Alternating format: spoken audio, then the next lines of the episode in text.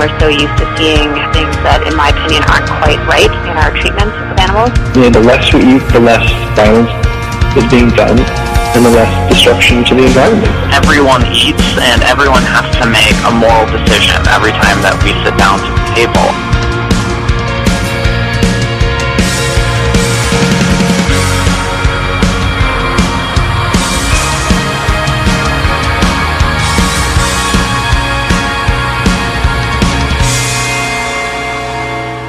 Welcome to the Animal Voices Radio Show, Western Canada's only radio program on animal advocacy and compassionate living. This is one hundred point five F M Co-op Radio C F R O on unceded and ancestral Tsleil-Waututh, Musqueam, and Squamish territories in Vancouver, British Columbia, Canada. Today is Friday, January the eighth, twenty twenty-one. I am your host, Allison Cole, and I am joined here today by our co-host, Grace Wampold. Hi. Hi, Grace. Welcome to the show today. It's a year of new beginnings. We're eight days in, and have you thought about your goals and aspirations for twenty twenty-one this year? I know we spoke about this a little bit last week, but it still continues to be a brand new year. So do your goals include learning more about how to embrace the path of a compassionate vegan lifestyle where you are doing the least harm possible to all creatures that inhabit this earth, including yourself, and including the earth too, of course? This is part of our mission here at Animal Voices to encourage, educate, and provide support for our listeners to become inspired, informed, and armed with the assistance they need for making the journey towards a better world where your lifestyle is in alignment with your ethics. For today's feature interview, we have just the person who is an expert in all this and recently wrote a book that is out now called The Veg News Guide to Being a Fabulous Vegan, Look Good, Feel Good, and Do Good in thirty days. We have author, podcaster, and activist Jasmine Singer back on the show today. Now, her book is over two hundred fifty pages, but in the limited time we have today, Jasmine will be sharing with us a nice dose of extended thoughts and aspects shared in the book. Where do you get your protein? That's in the book.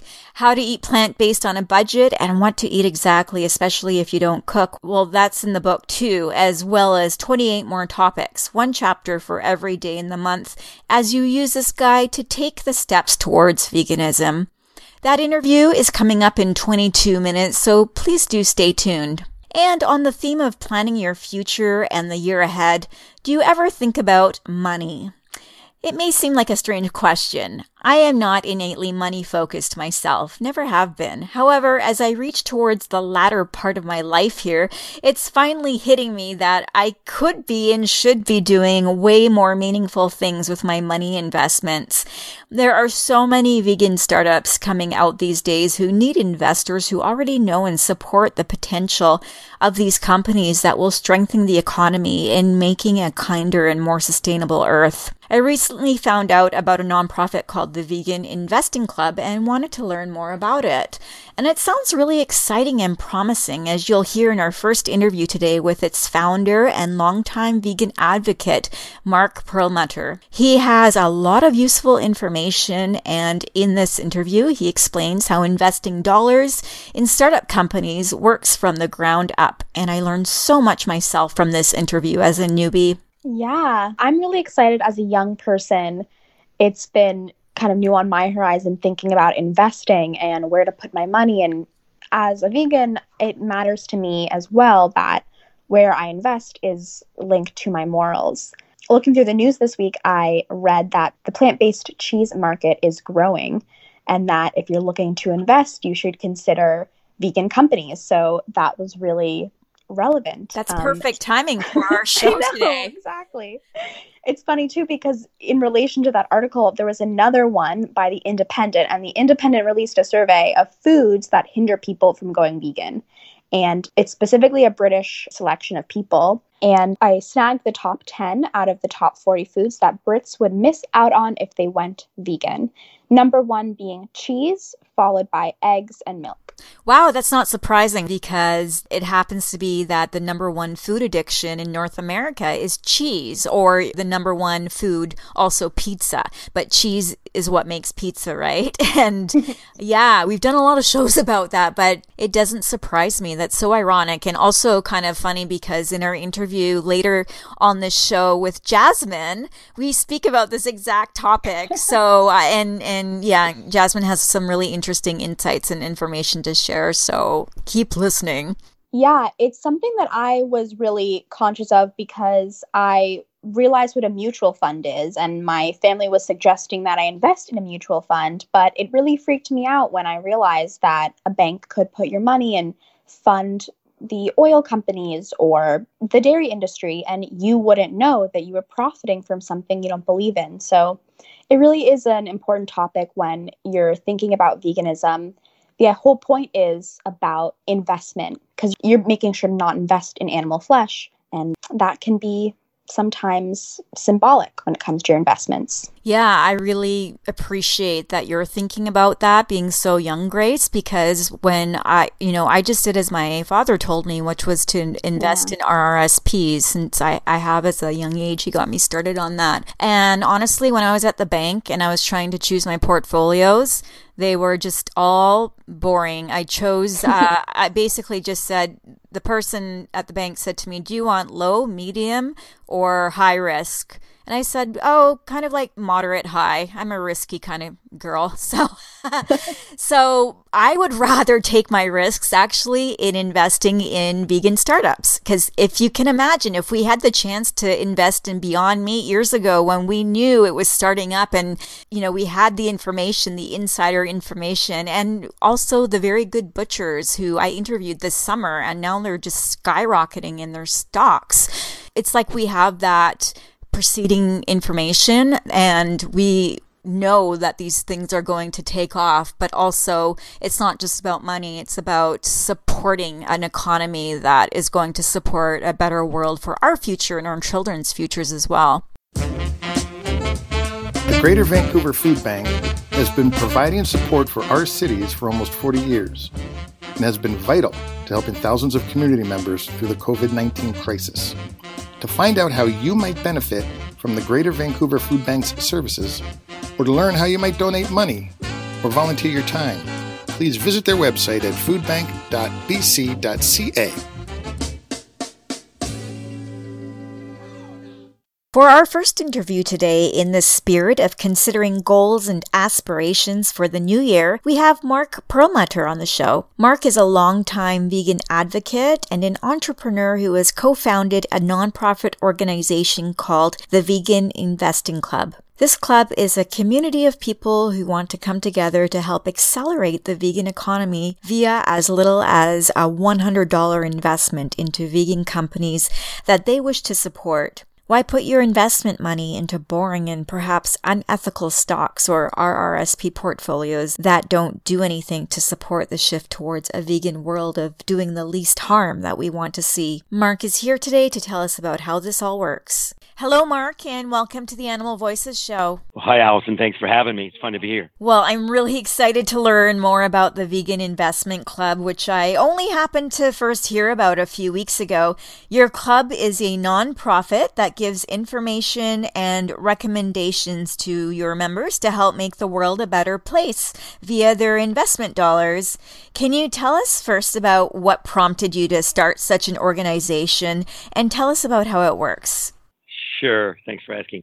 So I'm an entrepreneur and I'm a vegan, and I talked to other vegan entrepreneurs when I was getting ready to finance the company I started. And it's been pretty difficult for vegan companies because they're not normally considered to be the high-tech growth companies in the Silicon Valley, Bay Area where I lived. And so the idea of figuring out a solution for my company, and then vegan leaders said, well, if you figure it out for your company, make it available to other companies. And that was really the genesis. We're going to figure out a template. We're going to do it with my company, and then we're going to figure out how to share it with other companies. So the Vegan Investing Club is simply a group of people who want to be alerted when vegan companies are looking for early stage investors. And one of the magical pieces about it is we're using crowdfunding as our vehicle of investment. So that means that you can invest as little as one hundred dollars. That's amazing. That makes it really accessible. So I, I wonder if you can speak a bit about the trend of vegan startups wildly taking off in the past few years. And this is a time where even, or you, one could say especially in twenty twenty, the most booming sector in the food industry is vegan food companies. Is that right? You're exactly right, Allison. So uh, if we roll back a few years, uh, a lot of us in California, I'm in California, I watched as Beyond Meat was financed by tech giants like mm. Bill Gates and Vinod Khosla from Sun Microsystems and the founder of Twitter, and a lot of other luminaries in Silicon Valley were investing hundreds of millions in these vegan food companies. And most of us were on the sidelines watching because most of us don't have one hundred million to play. And, uh, and then, of course, two thousand fourteen rolls along and we're fifteen and we see these products being introduced all over the country, Burger King, McDonald's, and, mm. you know, Chicken McNuggets and everything veganized. And then, of course, the Beyond Meat last in uh, two thousand nineteen, last year, that successful I P O made records on, on Wall Street. My rac- background is securities, and we actually measured the performance of Beyond Meat. It was the best performing I P O in twenty years, not the best performing vegan I P O, the best performing I P O, period. So that's an amazing metric. And so that woke up Wall Street to the vegan playing field. And most of us vegans have been jealous because we couldn't usually get into those early stage investments. We couldn't invest when they were, you know, just right. starting the company. It finally went public in two thousand nineteen. We could invest if if we could get access. So that's really the genesis of the wake-up call for general investors. All of us vegans that might want to invest small dollar amounts and invest our values, we have to use crowdfunding or we have to wait for a company to go public. We're not able to get into the early rounds, you know, three to five years ahead of when it goes public. So that's what crowdfunding really affords. It allows people to invest in companies they know and love. Maybe they're a customer of Beyond Meat before it's going public. They know it's going to be a killer deal because they love the product and they're telling everybody they know. And so by crowdfunding into a company that's early stage and going, you know, hopefully going to go public or get acquired in a couple of years, you can invest early and then have an exit as a small investor. I just love that because I do see all of these vegan companies popping up and thinking, wow, I'd re- really like to be a part of that. And as a as any person in the society, a lot of us think about investments and retirement investment plans, savings plans and that, where we might be putting our money into some, as as I mentioned before, into some boring bank portfolio that the bank offered me.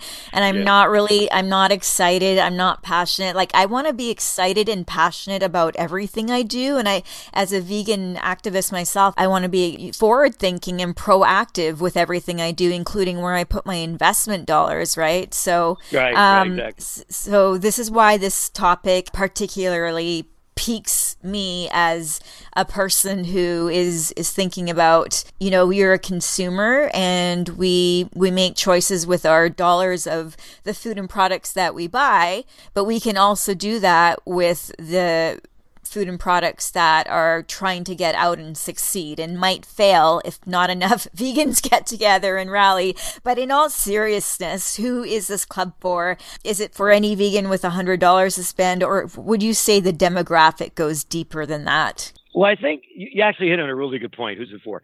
So who would be interested in seeing the environment solved? Okay. Who would be interested in seeing the public health crisis in North America, West, you know, Western Europe, and coming quickly into India and China because we're exporting our terrible food habits? So anybody who's interested in seeing solutions to that, and of course, anyone who's interested in the animal issue and, and, you know, treatment of animals. So it could be for anyone who has any of those interests, those sensitivities. It all, it also could be for a pure investor, although that wouldn't be the target audience for our Vegan Investing Club. We're not really thinking that vegan are going to suddenly turn into people that wake up in the morning and think, hmm, I have to go make an investment this morning. Let me do some research before I go to work. No, that's, that's not really the game plan.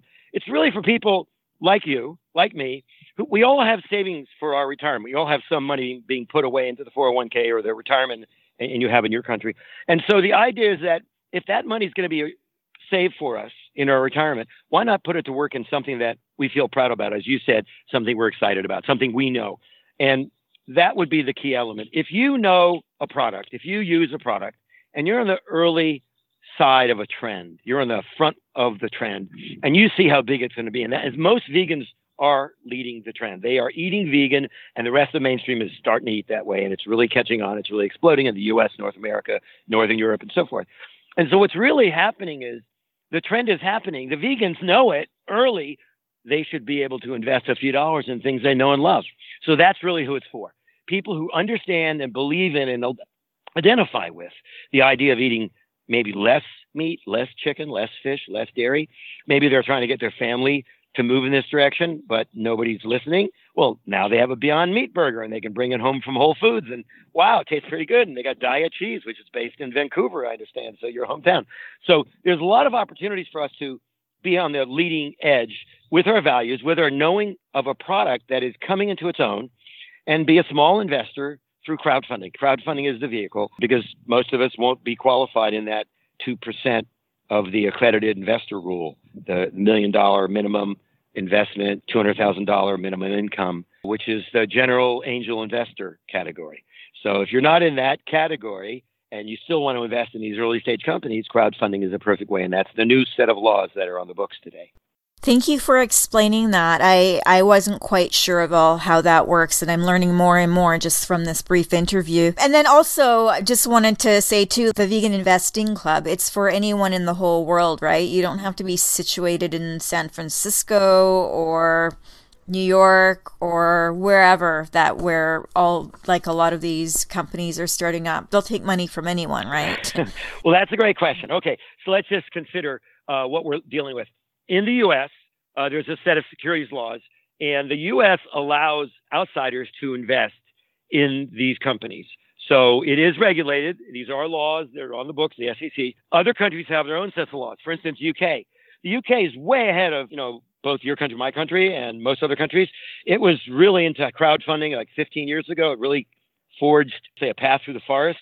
And it's very exciting because it's done very, very well. There's been no incidences of fraud. There's been lots of successes and exits. And so it's been a very vibrant marketplace, and it's really helped the economy of the U K. And that's part of the reason it was started here in the U S as well.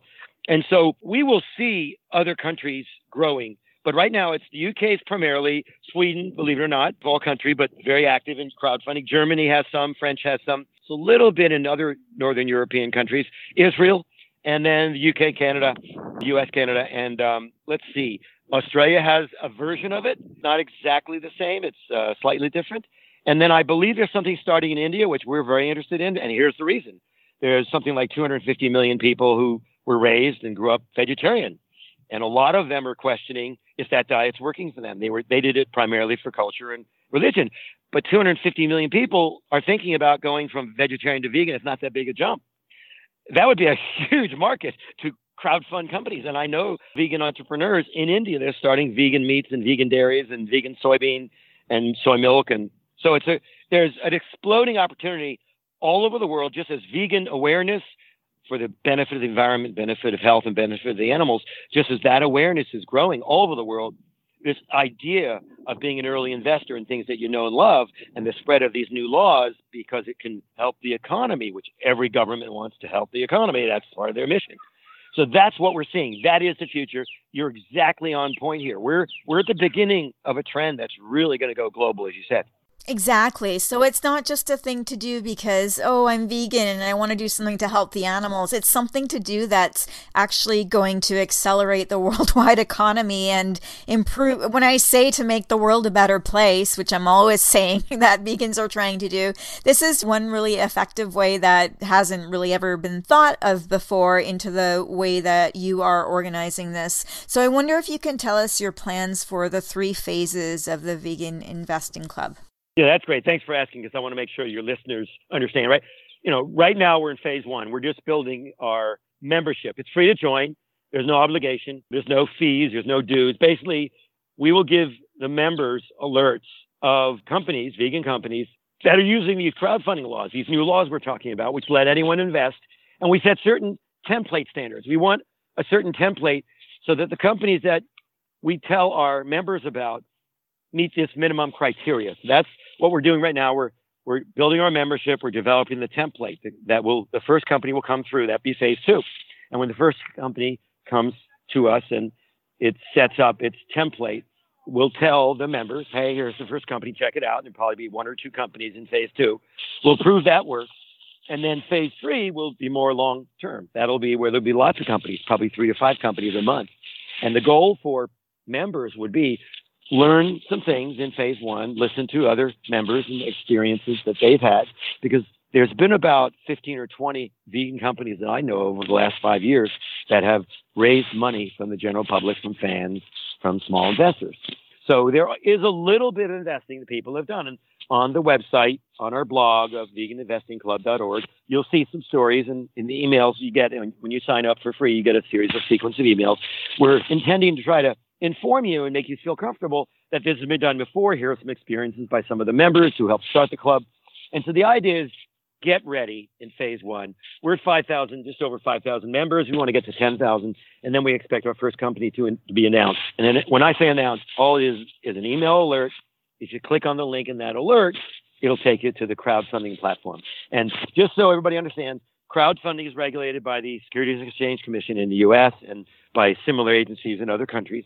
And so in this case, in order for a U S company or any company to raise money in the U S, it has to do it on a portal, a crowdfunding portal. These are like little typical small broker-dealers, a special special law giving a license to these broker-dealer type websites.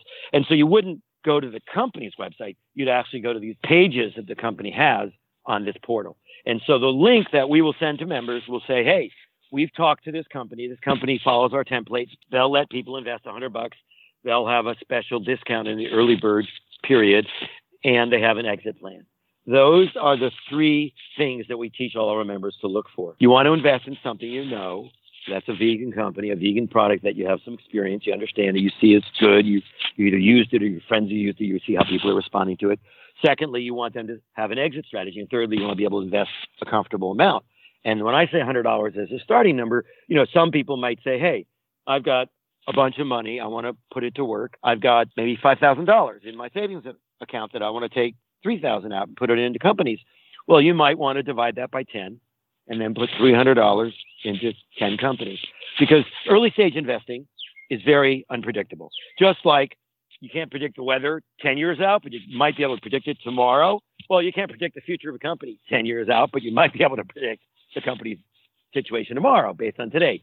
So that's another thing we teach members. Make sure they're aware. Early stage investing is unpredictable. So you cannot be smart if you just pick one company. There's just no way. Even the professional venture capitalists, they diversify because they know something's going to happen that was unexpected. And the one they thought was going to be the big winner isn't it. And the one they thought wasn't going to do that well is the home run. So you got to invest. You got to plan to invest in. We recommend ten companies. So we don't recommend which companies. You pick them and you do your own investing on the portal. We just give you the email to go look at it.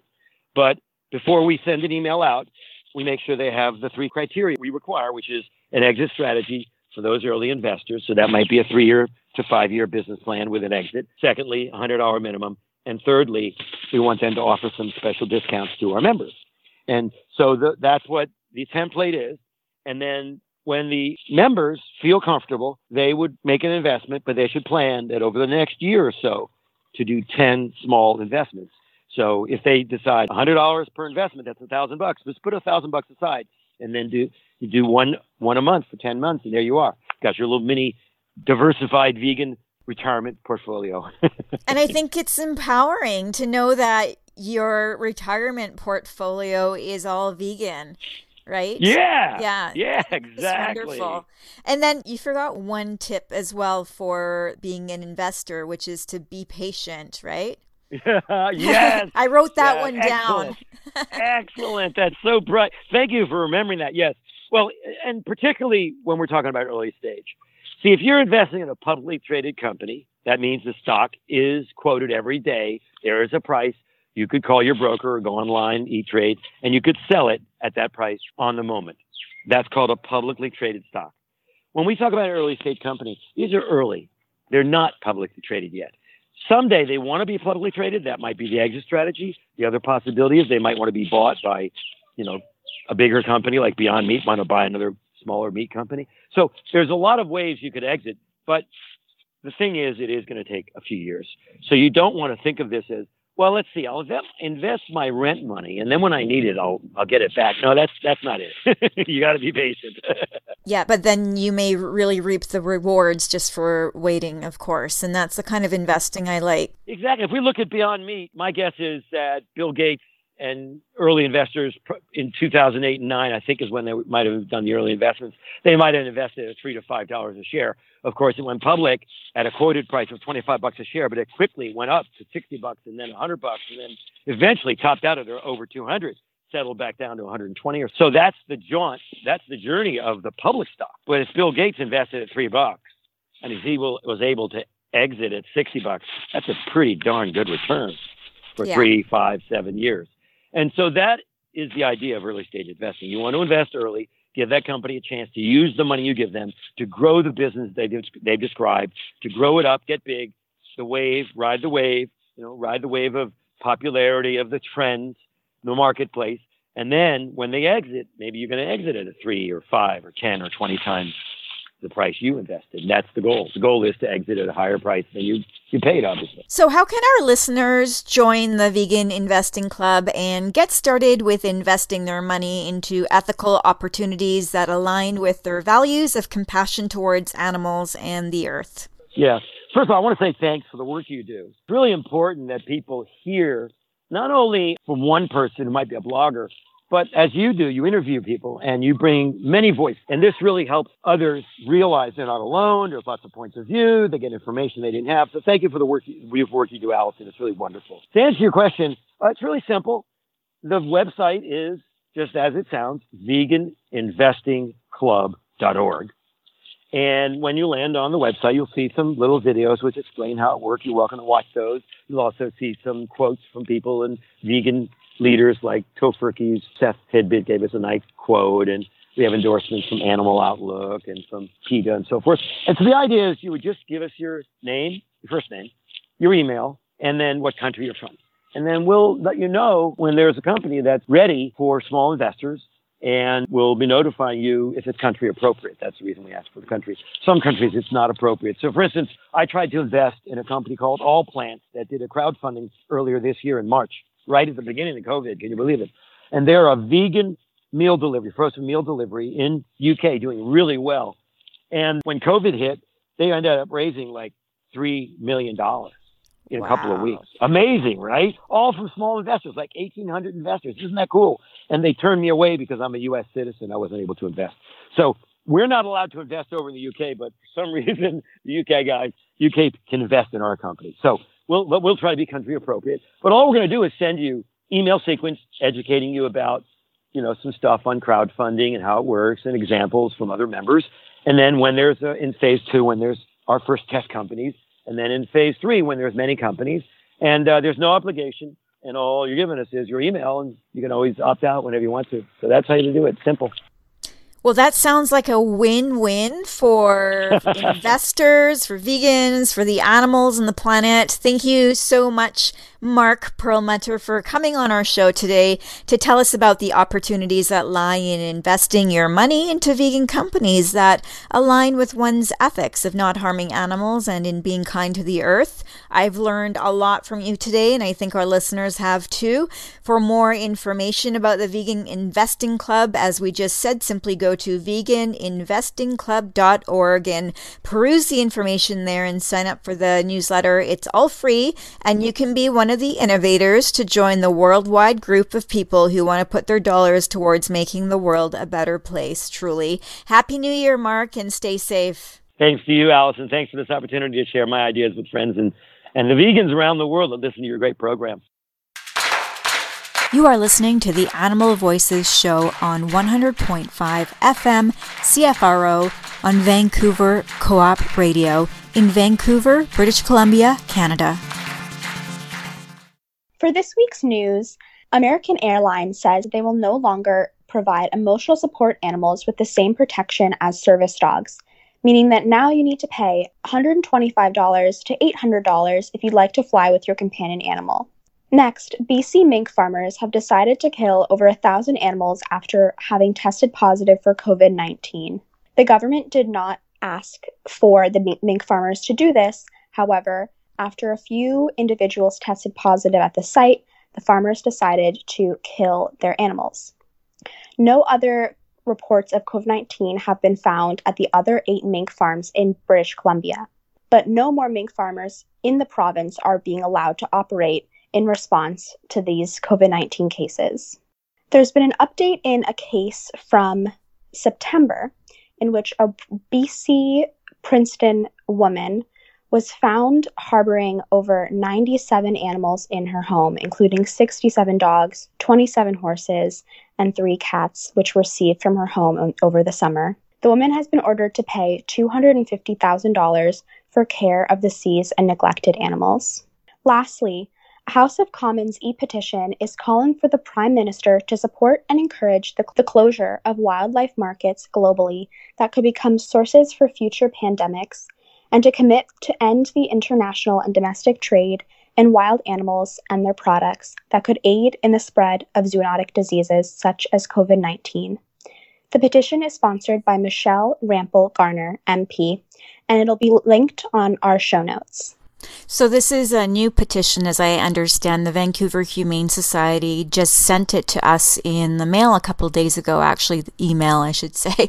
And I think it's I think it's really important. I'm glad that they're supporting this petition. I'm glad that there's an M P who's actually put this out, because as we've discussed on the show quite a number of times this past year since COVID all started, we know that pandemics, zoonotic diseases like COVID is, they're passed on through close confinement of animals, such as in the wildlife trade, as happened in China earlier this year, and has the great potential of happening again, as it has already in North America as well, right? So it's about time that people, including our government, because we're a progressive nation, it's about time that our government supports putting an end to this. And I did an interview with Melissa Matlow from the World Animal Protection Organization earlier this summer. If people want to look up that interview about ending the wildlife trade, that was in August.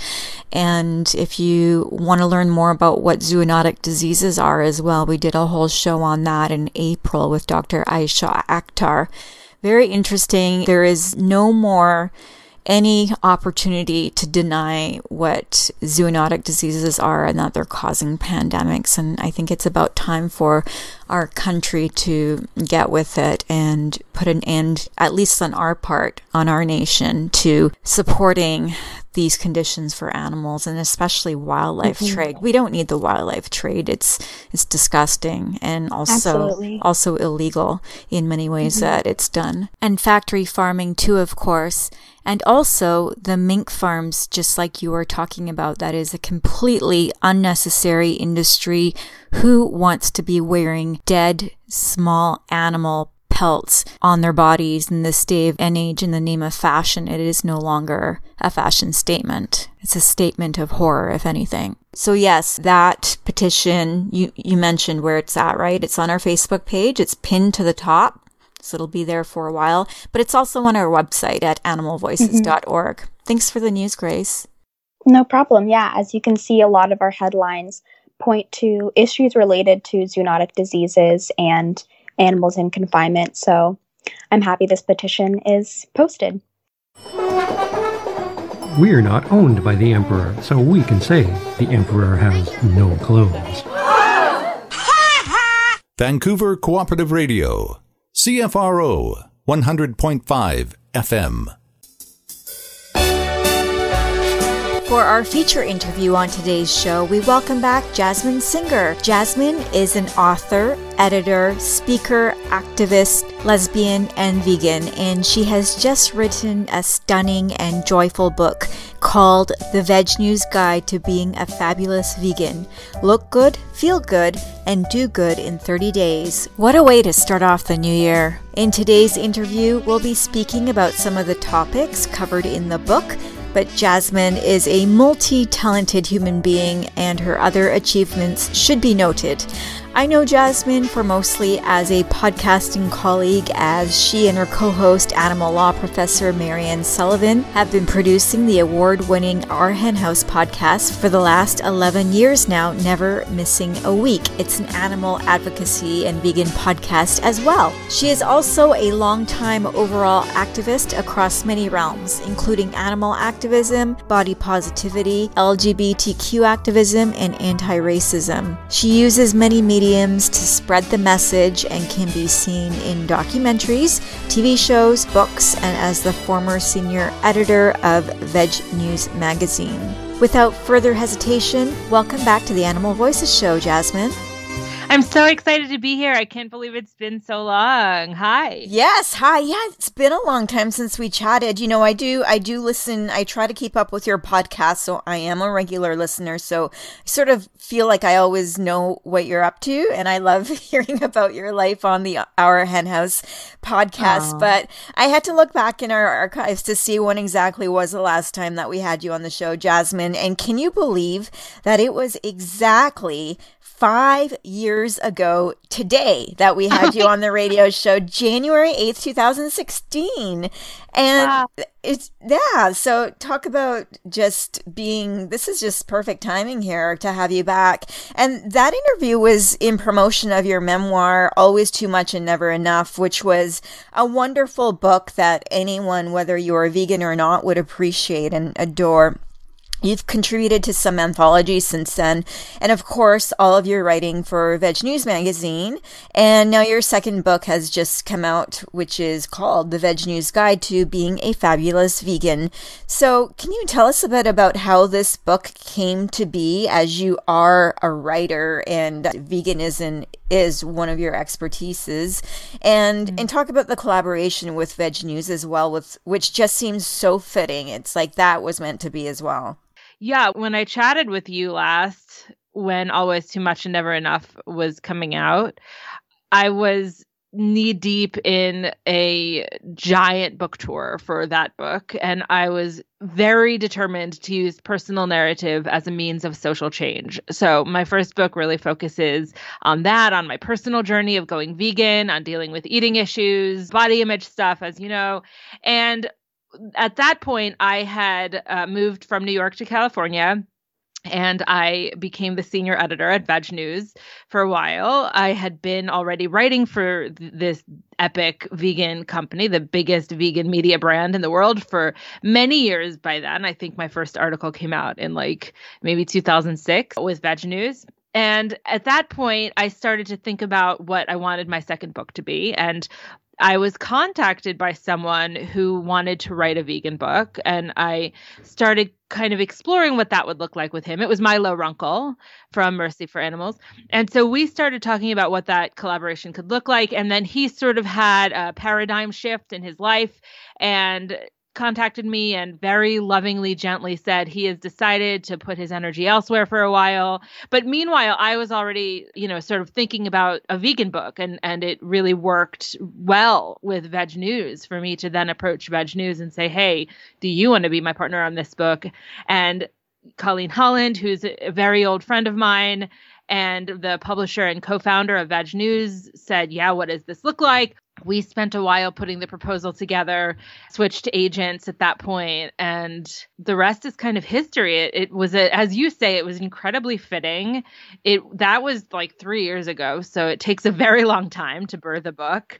And here we are with the Veg News Guide to Being a Fabulous Vegan. I'm so excited to have a partner in, in this book that is as knowledgeable and, and well-respected and such a world expert as Veg News. Yes, absolutely. So your book is divided into thirty chapters, one for every day of the month, and each chapter provides an encouraging, informative, and succinct read of a different topic about going vegan so that a person can read the book as a guide and be set up for success and ease themselves into the vegan lifestyle. The book has a comedic, lighthearted, and accessible tone, just like I hear on your podcast every week. It's very fun to listen to. And there's a treat at the end of each chapter, which I love, in the form of a fun new vegan recipe for the reader to try out. So it, it's a perfect package. So in the time that we have for the interview, I'd love to dig into some of the topics discussed in the book that may encourage and intrigue our listeners to listen more about why and how to shift towards a vegan lifestyle. I think this is a great time in history, actually, for this book to come out, because more and more people people have embraced veganism in the last few years. And you say that the number of Americans identifying as vegan has gone up by six hundred percent in three years. Why do you think that is? Well, it's funny because, you know, In in a way, it seems like it was overnight, but you and I have been doing this for a very long time. And Colleen has been doing this for a very long time. And so many people who we know have been advocating for farmed animals and and working to end the exploitation of animals for a very long time. That sort of, you know, in the weeds animal activism really paved the way for the mainstreaming of veganism. You know, they're not exactly the same thing, but they're very, very hand in hand. You can't have one without the other. So when veganism started to get more popular, you and I were already vegan for a very long time. We already knew that it is the best choice you could make for the animals, for the health of the planet, and for our own health, both physically and, and our mental well-being. So why do I think it jumped? I think that it was because Because of all the groundwork that, that yes. we were all doing, you know? And how about for, how about social media?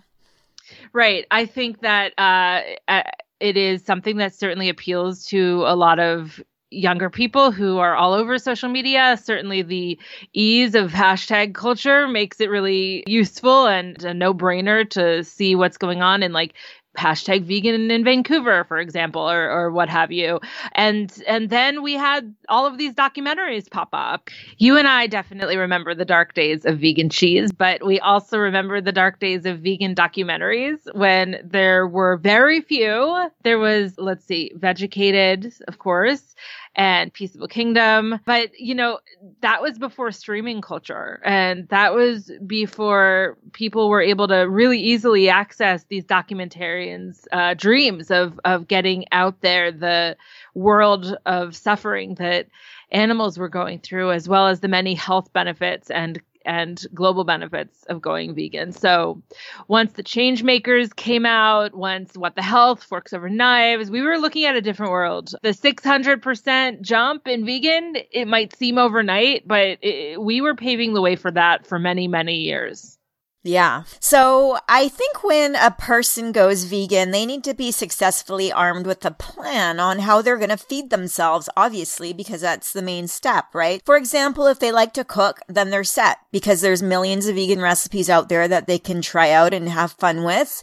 If they don't cook, in your book, you give lots of options on how to eat out as a vegan during travel and even in mm-hmm. common fast food restaurants, what to ask for exactly. I love the advice you give for tackling lunches, for example. So maybe we can talk about that a bit just to dive into some interesting food suggestions, because you have an endless list. And I was very impressed because, yeah, that is a list that we all know, but people won't ever think about, perhaps because they they just lack that that jump into a realm of creativity where really anything's possible, because as you mm-hmm. say in the book, there's a vegan version for everything. And I love how you talk about how lunch is the most anticipated meal of the day, because that I think that rings so true to many of us who have gone through school. So that's most of us have gone through those days where we are waiting and waiting for lunch to happen so we could have something good to eat and a break in our school day. Also, I often hear people saying that, and these are people I think who aren't vegan, I hear them saying that eating vegan is expensive, but is it really? I know I pride myself in eating really cheaply when I want to, and I only spend a lot of money when I'm buying things like specialty vegan products. So please talk to us about lunches and eating vegan on a budget.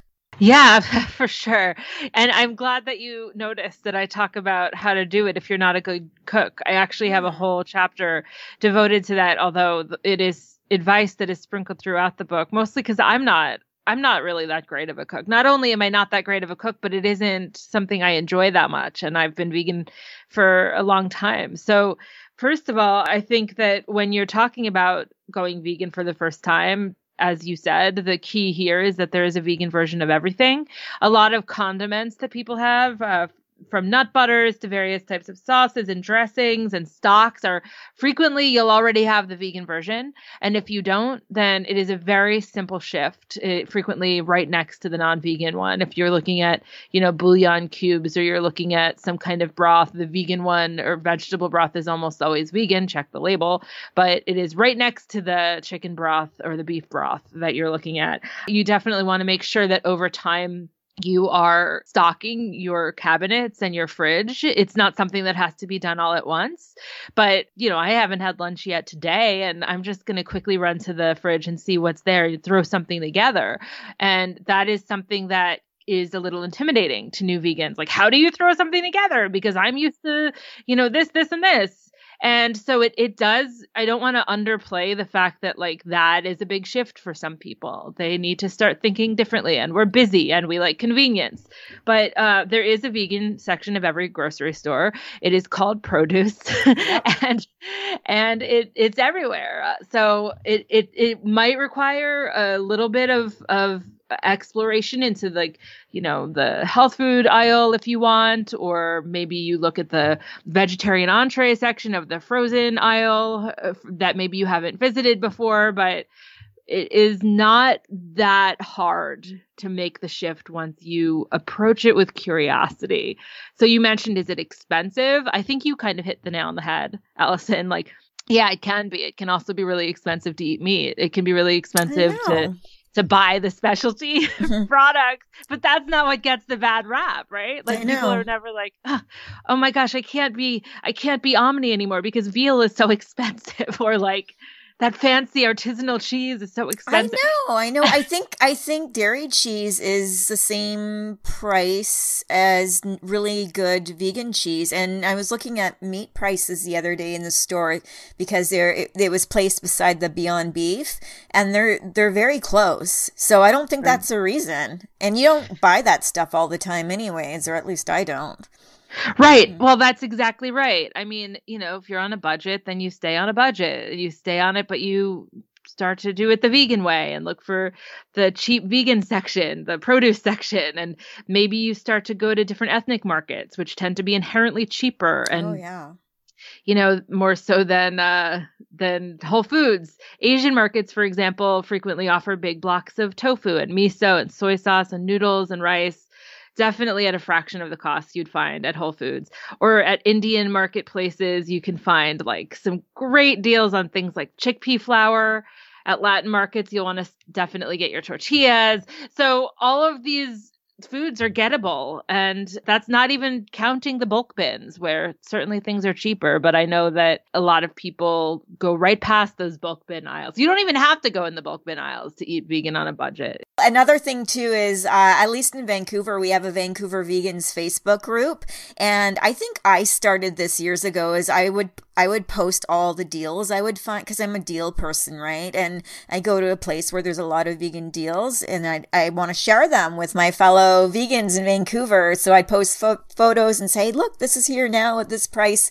And people are, people frequently do that now. And all you have to do is look up your local vegan Facebook group to find out what deals are around. And um, mm-hmm. and there's even a vegan vegan Costco Facebook group as well, which also off- offers great prices. And I can't believe how many vegan products are in the Costco's in the States specifically. But even in, in Canada, we have access to a lot of large size vegan items that are basically half price from what you would get them right in the regular stores. Yeah, totally. Actually, all of those big box stores have vegan options, and veg news dot com has a lot of those stories on, you know, what specifically to look for. And those are always the top performing stories at veg news dot com, because that is what people are looking for. You're right, one hundred percent. Yeah, totally. So there are many points shared in your book about the various reasons to go vegan, but one chapter that I was particularly impressed with was the cheese quandary chapter on day thirteen.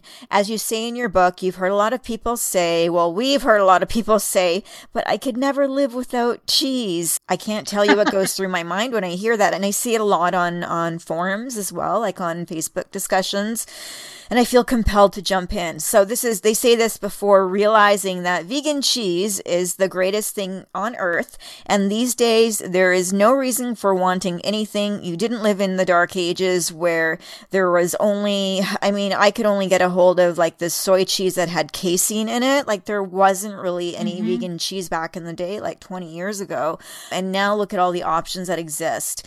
But I think uh, some, or probably still a lot of people, don't realize what has to happen to animals in order for the dairy cheese to exist. And actually, the dairy that humans consume is stolen from newborn calves that come from other cows who need to be pregnant or have just given birth in order to produce the milk. So I'll say that because we've, we've spoken about that a lot on the show. But what I've never read before is how rennet is made. That was mm-hmm. a sort of a mind blower for me. And then the deal about about trans fats in dairy cheese. I wonder if you could speak on those, please. Oh, yeah. You know, I'm glad you brought this up because rennet is something that my vegan editor over at Hachette, whose name is Renee Sedlier, wanted to make sure that we included because Good. Of the same reason. It's not that often. You know, I, I only vaguely knew. And uh, and then when I started doing the research, I was like, oh, wow, okay.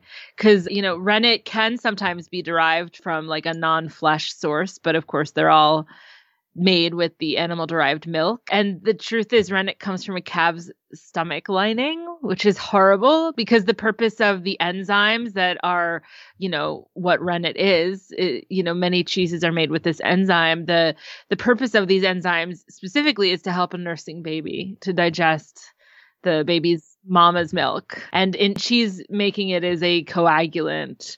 So it's really horrible because after that baby calf who's from the veal industry is slaughtered, his fourth stomach, which contains these enzymes, is removed and dried and cleaned and then sliced into tiny pieces and placed in an extraction solution, which after several days will be filtered. And that's rennet. That's how you get rennet. So it's it's not even vegetarian if yeah. you think about it. Rennet is really, it's just like another one of those horrible things that people do to animals. I just couldn't believe it when I read about that in your book. So thanks for educating me about that topic. I wanted to get that out to our listeners as well. And then can you speak about what you talk about regarding trans fats in your book? Oh, yeah. Well, as you know, dairy cheese is, is terrible for you, not only just for the animals, but also for humans. It's very high in saturated fat and cholesterol.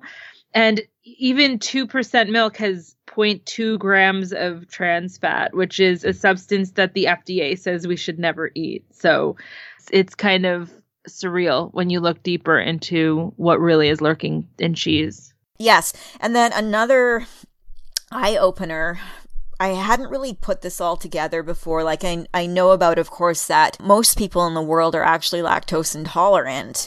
And you take this further. You say that the dairy marketing industry is a perfect example of institutionalized racism. Can you tell us about what that means? Yeah. Well, as you mentioned, sixty-five percent of the global population is lactose intolerant, but that goes a lot higher once you're talking about people of the global majority. So African, Asian, Hispanic, and Indigenous people. It's really kind of mind-blowing when you really get into these numbers. It's seventy to seventy-five percent of African Americans are lactose intolerant, ninety-five to ninety-eight percent of Asian Americans, seventy-four percent of Indigenous. It goes on and on, like well over half Hispanic Americans. And when you think about the fact that the recommendations for consuming dairy are created with all of this data readily available, then of course it is a racist product. It's a product that discriminates against people of the global majority who cannot digest it. It, it's really, it, it kind of puts a new spin on uh, the upcharge in Uh, dairy alternatives at like Starbucks or what have you, because to me, that is a racist upcharge.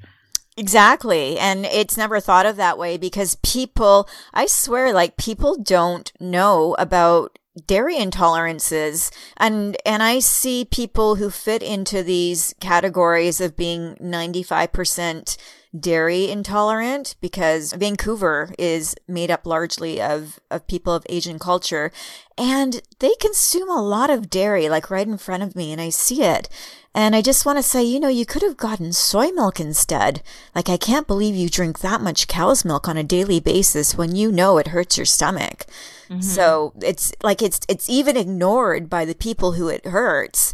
And and that's why I think that's the first step. People don't even take it further and realize the racist implications. So that yeah. is that's such an important point. And I'm glad you brought that up in your book. And just to point out, too, you're probably aware of this, but two years ago, our Canada's Food Guide was rewritten.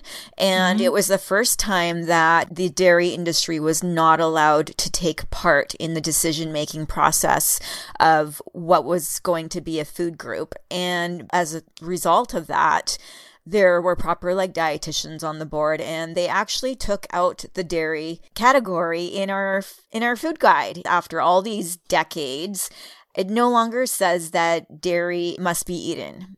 So, that's great. Yeah, it's yeah. Uh, it talks about dairy alternatives, and I tell you, the dairy industry isn't happy about that. They're they're really starting to lose out, and you might see really lame commercials on T V why cow's milk is superior to almond milk, and that's just really laughable. I think they're trying very hard. And then just one more final thing, because uh, I just wanted to dig into into dairy as as you do in the book. Is can you tell us a bit about the environmental implications of the dairy industry? Some people might know that meat is really bad for for the environment. I have a friend who says because of the environment, he no longer eats four-legged animals, but he eats the two-legged ones in all the dairy. So what kind of information can you share with our listeners about the environment and dairy?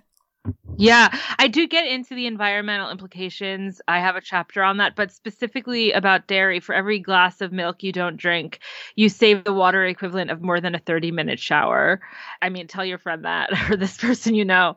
And on top of that staggering statistic, one point two billion pounds of waste is produced each day by the global dairy cattle population. So there is nothing eco-friendly about consuming dairy, and everything that points otherwise is, as you said, a symptom of what we at Our Hen House call rising anxieties. It, oh, it yeah. is, it's like, you know, people getting desperate when the answer is right in front of them, and the answer does not involve oppressing cows or any other animal, whether they are animals who live alongside us on land or animals who swim in the oceans. There's nothing good for the environment in any way, shape, or form. So on your podcast, you've talked a lot about recidivism. And yes, I think that going vegan can be scary for a lot of people because it makes us feel perhaps vulnerable and prohibitively permanent, as you say, to cross over to the other side and leave everyone else behind effectively. Can you talk about some of the reasons why going vegan just doesn't stick for everyone, and break mm-hmm. those reasons down to, you know, there's a solution to every problem. So let's find some solutions to the problems rather than just giving right. up like Miley Cyrus did. Oh, I know, right? Yes, absolutely. And we also felt this was really important to include because of the people like Miley Cyrus who like right. come up with some bogus reason why they stop being vegan. But usually it's it's actually pretty easy to unpack and to predict, to be honest. So the some of the reasons people stop being vegan are they equate food restriction with veganism. Food restriction is usually unsustainable, period. It is not veganism. There is a lack of high quality fat. I, I have known people who stopped being vegan because they were consuming no fat and their body just started eventually breaking down. Food addiction is a thing.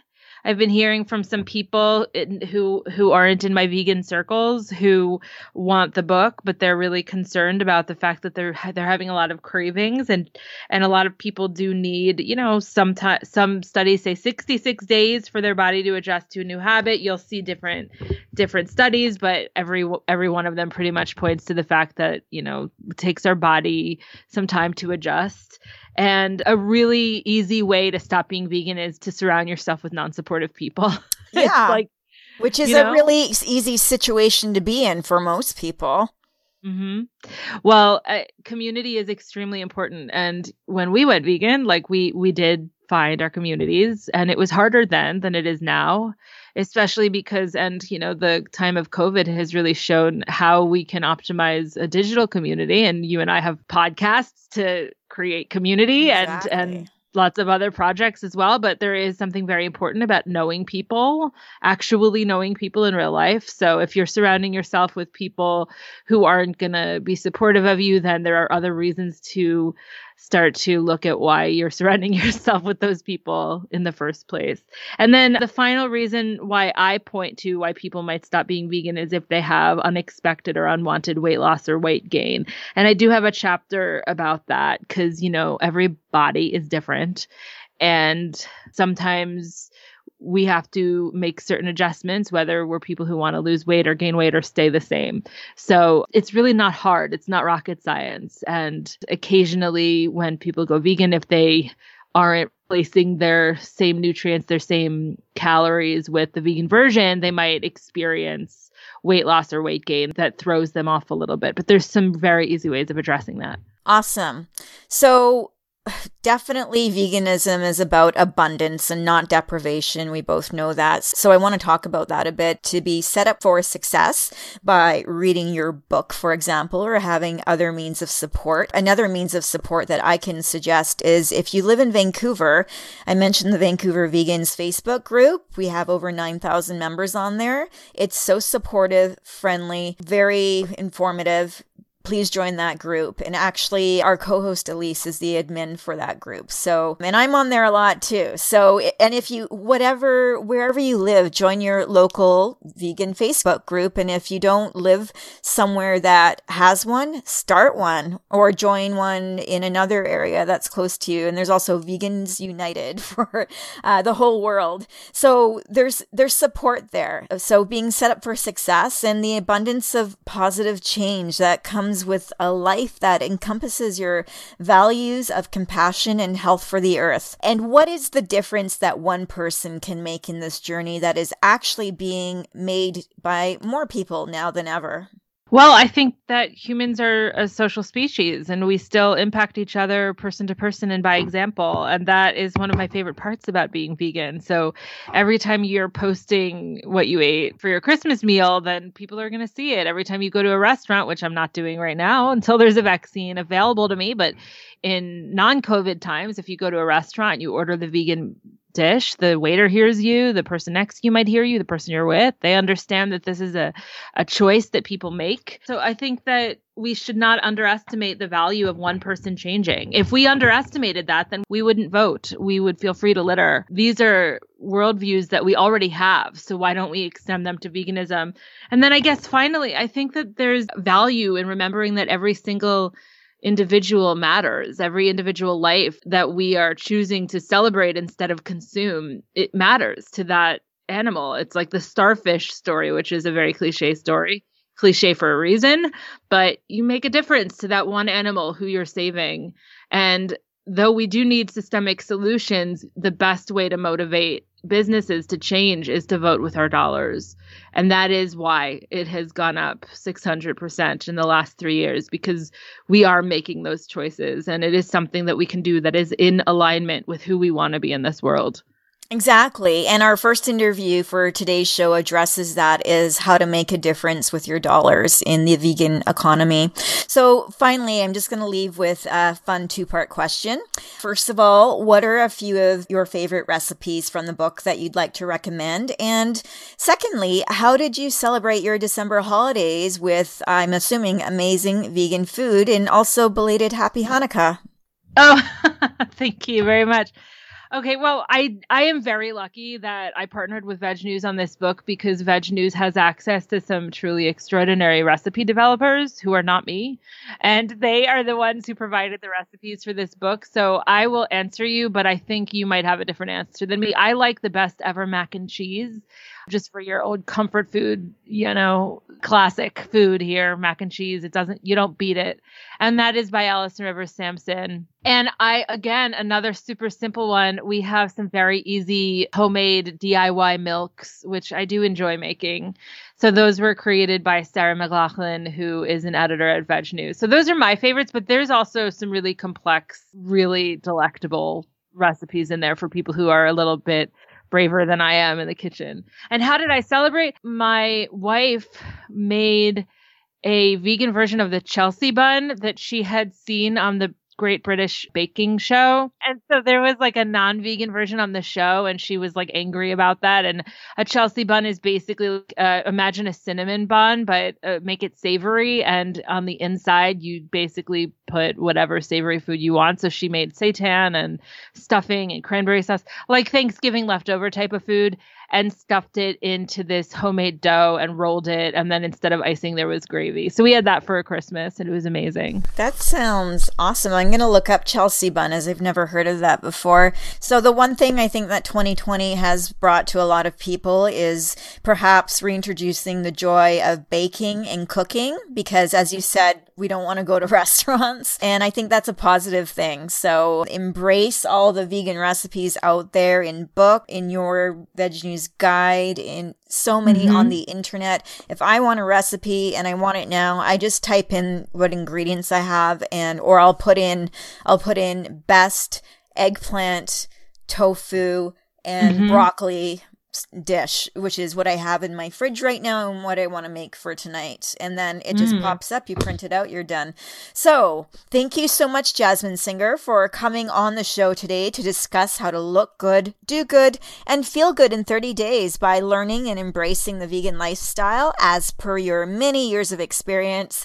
Jasmine's book can be found at Amazon on Kindle, audiobook, and paperback. And I do want to really recommend to check out her book, because it has so many topics. We were only able to get a glimpse of a few of them in this interview, even though there was a lot of information there. Just imagine how much more there is in the book.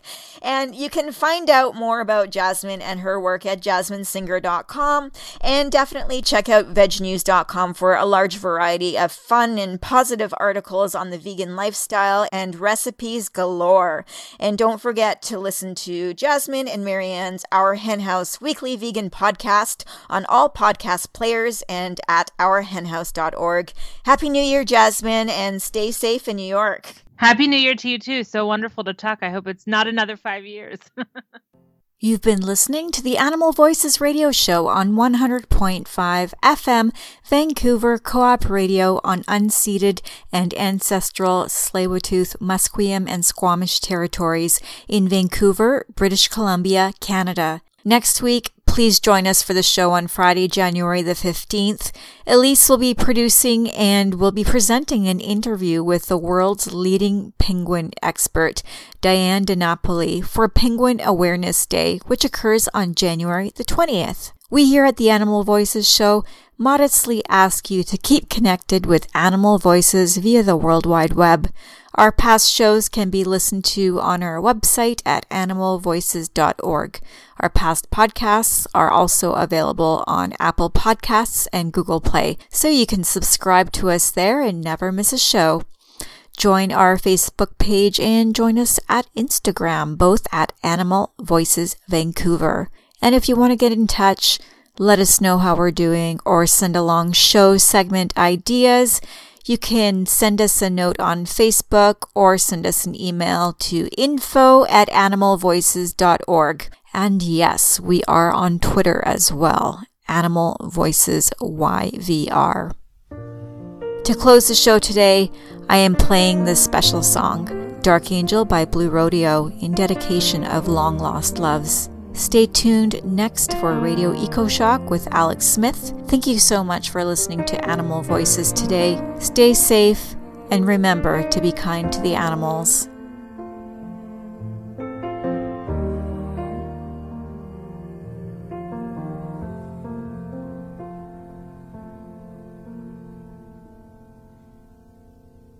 I met this girl. She was walking through my dreams. She kissed my eyes and everything that she said made so much sense to me that I still feel like I'm half asleep.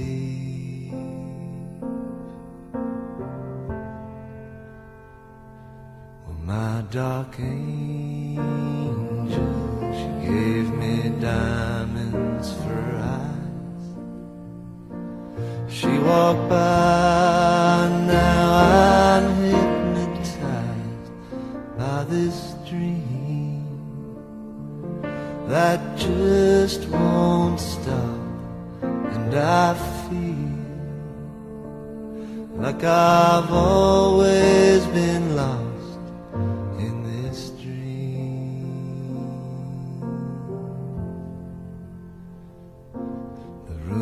Of heaven only speed the truth on earth. My dark angel, shine your light on my curse. You are the other that I have to find. Until I do, I guess I'll see you round.